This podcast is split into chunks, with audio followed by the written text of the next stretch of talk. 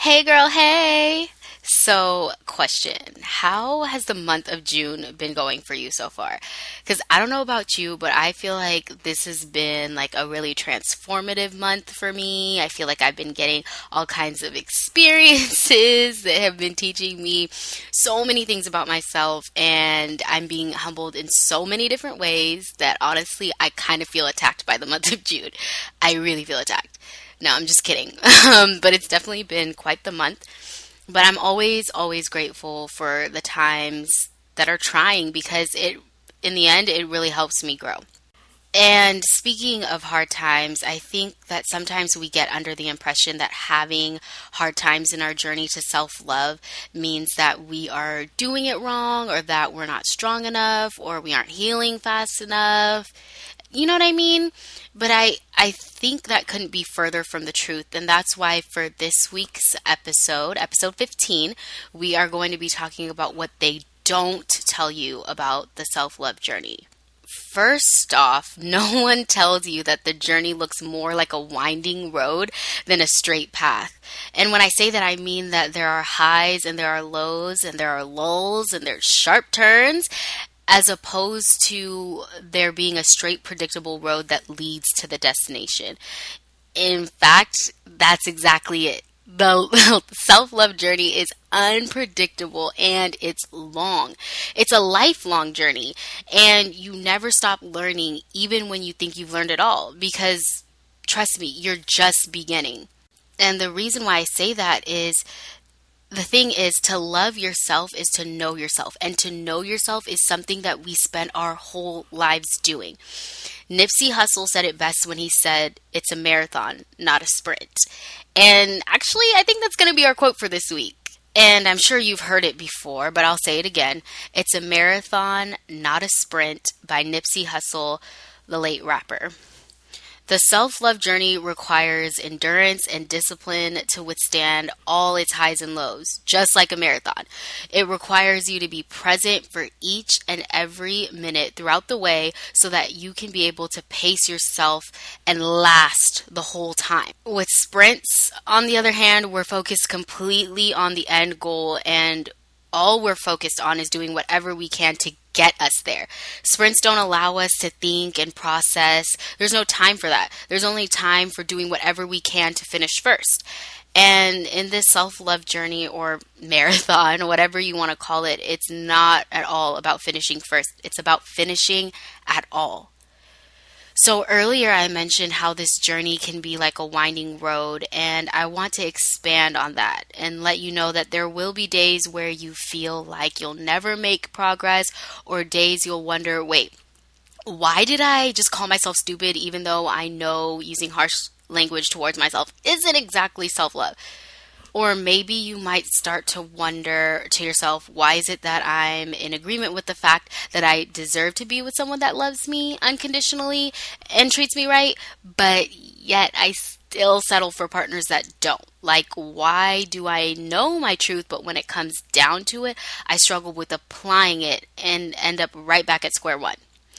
Well, let me help put things in perspective for you.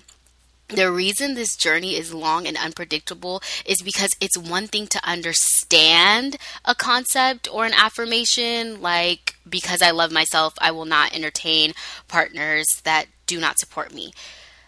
But it's another thing to have that affirmation ingrained into your core belief system, meaning that that affirmation has made its way from being something that you understand to something that you believe through experience and application. It has gone from something being surface level to something being anchored deep within you. Because when we understand something, we understand it consciously, meaning that we're aware of it in the present moment. But for it to be our truth, for it to be something that we believe, it must go deep down into our subconscious. Our subconscious is the area within our mind that is unaware. It is the area of ourselves that holds all of our beliefs about ourselves, others, the world around us, and what we deserve. The reason why so many of us feel like we have failed in the self love journey is because we take an affirmation into our conscious awareness, but do not take the time to allow it to sink in and go deeper into our subconscious. And before long, we get frustrated and start loathing ourselves, hating ourselves, thinking it's impossible to heal ourselves. I know this might still be a little difficult to understand, so think about it like this med school students, nursing students, and other health professionals don't just learn the material, take a test, and start working, right?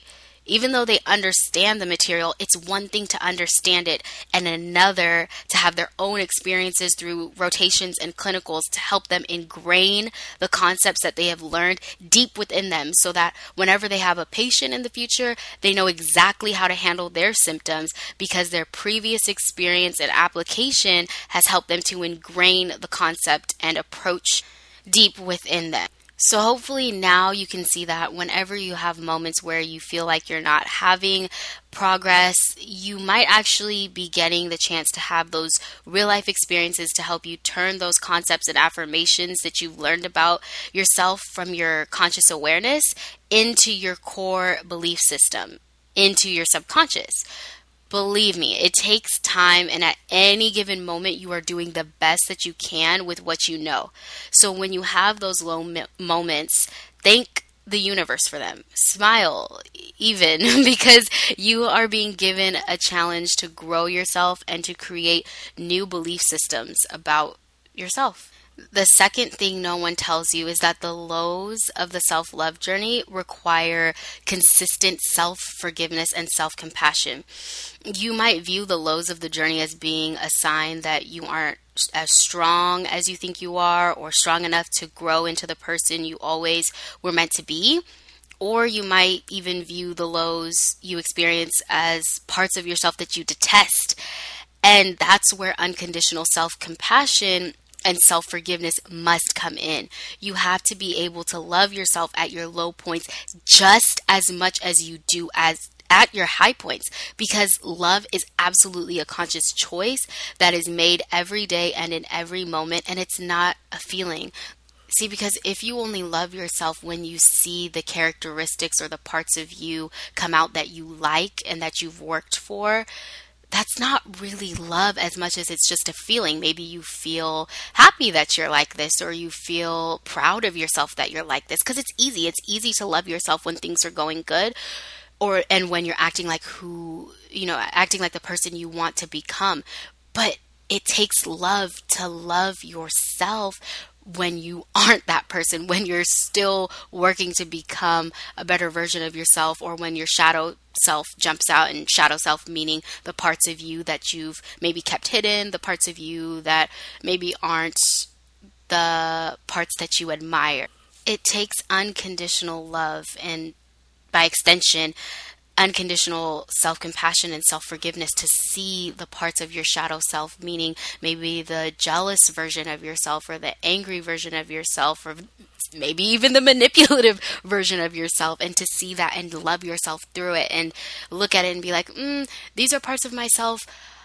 I maybe am not the most proud of. I know maybe I need a little work on them, but they are a part of who I am, and I am going to still love myself through it, and I'm going to do the best I can to become the best version of myself while still understanding that I'm human and sometimes I have human moments. And so that means sometimes the jealousy jumps out, sometimes the manipulativeness jumps out. But either way, I still love all of me. It takes self-compassion and and self-forgiveness to get to that point. And in fact, if you'd like to know more or would like a little more help in the area of showing yourself forgiveness, go ahead and click the link below um, in the show notes to get a preview of the ebook or my ebook, The Three Step Guide to Radical Self Forgiveness. Um, and you can get access to the full version in the link at the end of the preview of the ebook.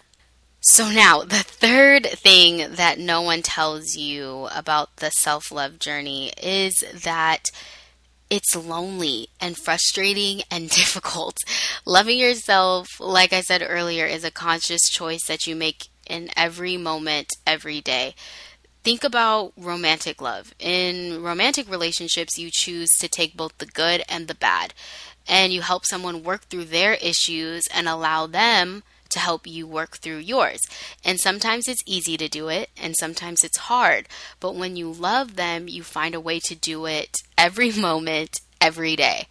Now, most of us understand that unfortunately, when it comes to loving ourselves, a lot of us have been sold the false narrative that loving yourself is only about bubble baths and spas and reciting cute affirmations that we find on Twitter and Instagram. And now, while that might be part of an expression of loving ourselves, the true work is difficult, but it's so, so, so worth it. Remember, you're removing false beliefs, toxic thought patterns, and maybe even toxic people from your life. And that can be lonely. And there have been times where I was in therapy and reading all kinds of self help books trying to understand how I could learn to love myself. And because no one around me was going through the same process, I felt lonely and I felt frustrated that I didn't know how to love myself. But I never gave up and I never stopped journaling and reflecting on my childhood experiences and seeing my therapist and meditating and reading and learning about this thing called self love. And sure, these were all foreign things that I'd never done before. I'd, I'd never you know, meditated and sat and told somebody all my feelings and what I've been through, right? But I knew that I wanted to love myself and to have a good sense of self esteem so bad that I was willing to trust that my daily investments in myself would eventually pay off. And so I just kept because if I know one thing, I know that consistency brings results. And it brought and continues to bring results for me, and it will for you too. And the last thing no one tells you about the self love journey is that it requires discipline. It requires discipline because, like I said earlier, it is difficult, frustrating, and at times lonely. The journey is tough and demanding. It's kind of like when a snake sheds its skin. Like, I'm sure it's not the most enjoyable experience for the snake, and I'm sure like it itches, but I'm also sure that snakes don't want to have this dead skin just hanging around them. So they know that they have to do it um, in order to grow. And that's what this journey is all about. It's about shedding off your false self, the false self that you unknowingly conjured with the negative opinions and perspectives of others, whether it's the harsh opinions of your parents or your family members or your exes or the people who may have bullied you when you were younger. It's the shedding of that in order to reveal what's underneath your true self, your highest self, your spirit self, the the God within you, the soul within you. And that's what this journey is all about. And remember this if you're in your 20s like me, it's likely been 20 plus years that you've been hanging on to false belief systems about yourself. And because our subconscious mind is formed from our earliest years, even before we turn seven. And to reverse all those years of subconscious, you know, programming, for lack of better words, it won't be an overnight process. So please be patient with yourself. Appreciate the journey. Appreciate that it takes discipline and that it can be lonely and that it can be frustrating, but choosing the journey despite all of its difficult times is ironically how you teach yourself how to love yourself unconditionally. Because think about it who is willing to go through all of that for someone? Like no matter what who's willing to do that someone who loves. So take heart and know that it is so, so, so worth it. And know that the beginning is the hardest part because that's where you are confronting a lot of your inner pain and your false beliefs about yourself. But as you keep with it, it gets easier and easier. And you begin to love actually both the highs and lows. Stick with it don't listen to that voice that tells you you'll never have high self esteem or you'll never love yourself fully because you will. You will. If I, a woman who used to be highly, highly codependent and used to get my entire sense of self from what everyone else thought about me, and someone who grew up with several emotionally unavailable family members, and endured many forms of abuse, like if I could do it, and if I am doing it, because like I said, it's a journey, I, I'm still going through the journey. Believe me, you can too. I promise you, this isn't some fake wishy washy, I love you and you can too fluffy stuff. Like, this is actually real. I want you to know that fully loving yourself despite what other people think and feel about you, and in the midst of what other people think and feel about you, is absolutely real. It's so real. And the journey is, it's long and trying, but it's worth it. It's so worth it.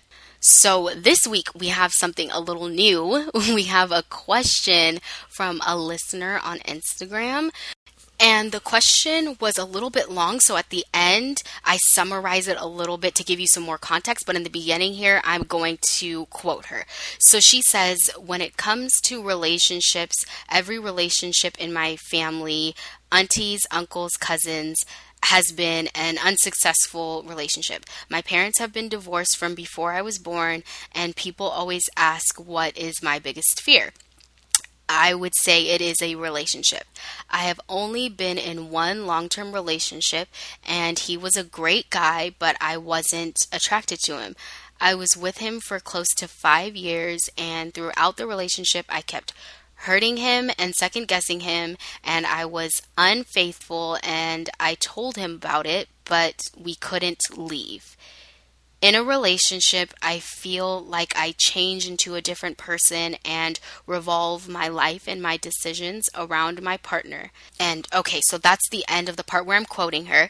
And in the question, she goes on to say that because she is scared of relationships, she ends up seeing a lot of guys and having flings that only feel good for a little while, in her words and she says she does not want to get into another relationship unless she knows she will be faithful and not doubt that the relationship whoops i meant not doubt the relationship.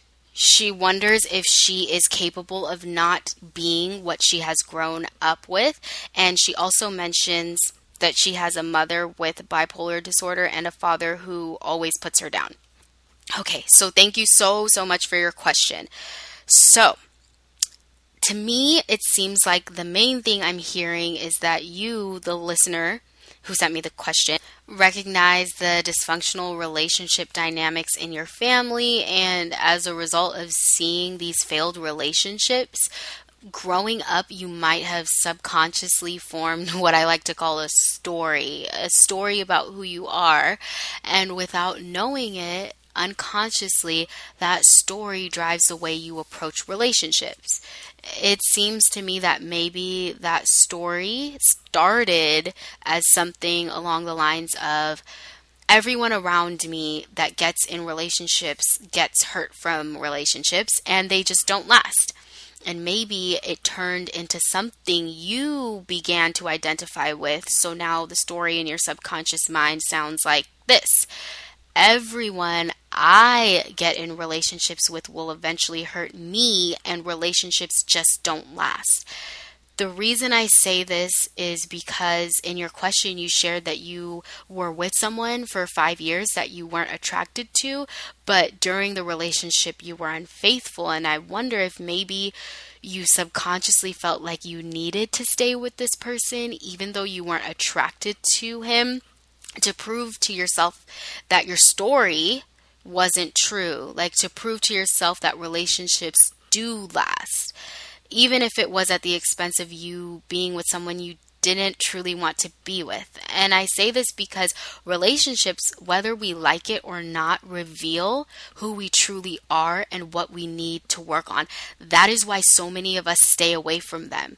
It's because they're like mirrors. And a lot of times, romantic relationships are the place where we try to rectify our hurts and our pains from our childhood the mind loves to make sense of things and to have resolutions. And unfortunately, as children, we don't have the capacity to resolve things in the way that we can as adults.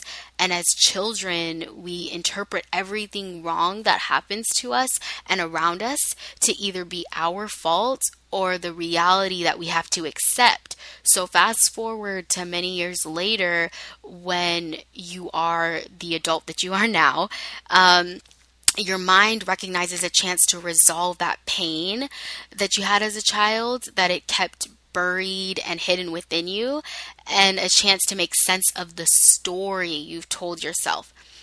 And that chance usually happens, like I was saying, in the context of romantic relationships. So I feel like maybe you fear relationships just as much as you desire them because you also mentioned that um, in the context of a relationship, you revolve your life and your decisions around your partner, which makes me wonder if you've again subconsciously formed a story that you need to put someone else's needs above your own in order to receive love, due to what you said about your father always putting you down. So here's what I propose. To the person that wrote this question or to anybody who can relate to this, listen to that part again, that part where I explained how I see um, the situation because I know it was a lot to digest. Like it was a lot. So if you listen to it again, you might catch some things you didn't catch the first time. So that's my first piece of advice. Second one would be to look at this relationship that you had as an insight to some of the wounds and stories you've inherited from the way that you grew up. And understand that you're not someone who's unfaithful or incapable of having a loving, lasting, and secure relationship. Realize instead that you likely have some pain from lack of acceptance and love from your father, and that maybe it would be a good idea to to take some time to unearth what your inner child feels about how you were treated growing up take some time to cry, take some time to meditate. That usually helps get those feelings out as well. Um, take some time now to feel now what you couldn't feel then. Because once we unearth the feelings and emotions we've buried from our childhoods, we really, really begin to heal because then we face them. And when we face them, they no longer have a hold on us. And then we can move from a place of feeling trapped in a cycle to a place of feeling in charge of our lives. Take some time to learn what your boundaries are and what you love about yourself and what you want your life to look like so that the next time you are in a relationship, you won't have to latch onto someone else's way of thinking or living. Understand that the dysfunctional relationships you saw growing up is not your story. It's not your reality. It doesn't have to happen to you, too. You get to decide what your life will look like. I know it seems like because the people that looked like you experience dysfunction that you also have to, but let me tell you, you are an individual. You didn't choose what house or family you wanted to grow up into. You didn't choose the things that they believe or to see things the way they see things. But now that you are an adult, you have a choice. Now you can reparent and reteach yourself to become the person that you want to be. It will take time, but trust me, you are not bound by the lives your family members lead. Don't worry about how they live their lives or what they say about you. Instead, ask yourself what you say about you and how you want to live your life. And as you continue to answer those questions for yourself, you will find and discover the real you. And when you do that, love will follow you and it will last. It will. I hope that answers your question. And of course, again, thank you so much for asking. And to everyone listening to this episode, thank you so much for tuning in this week. Until next time.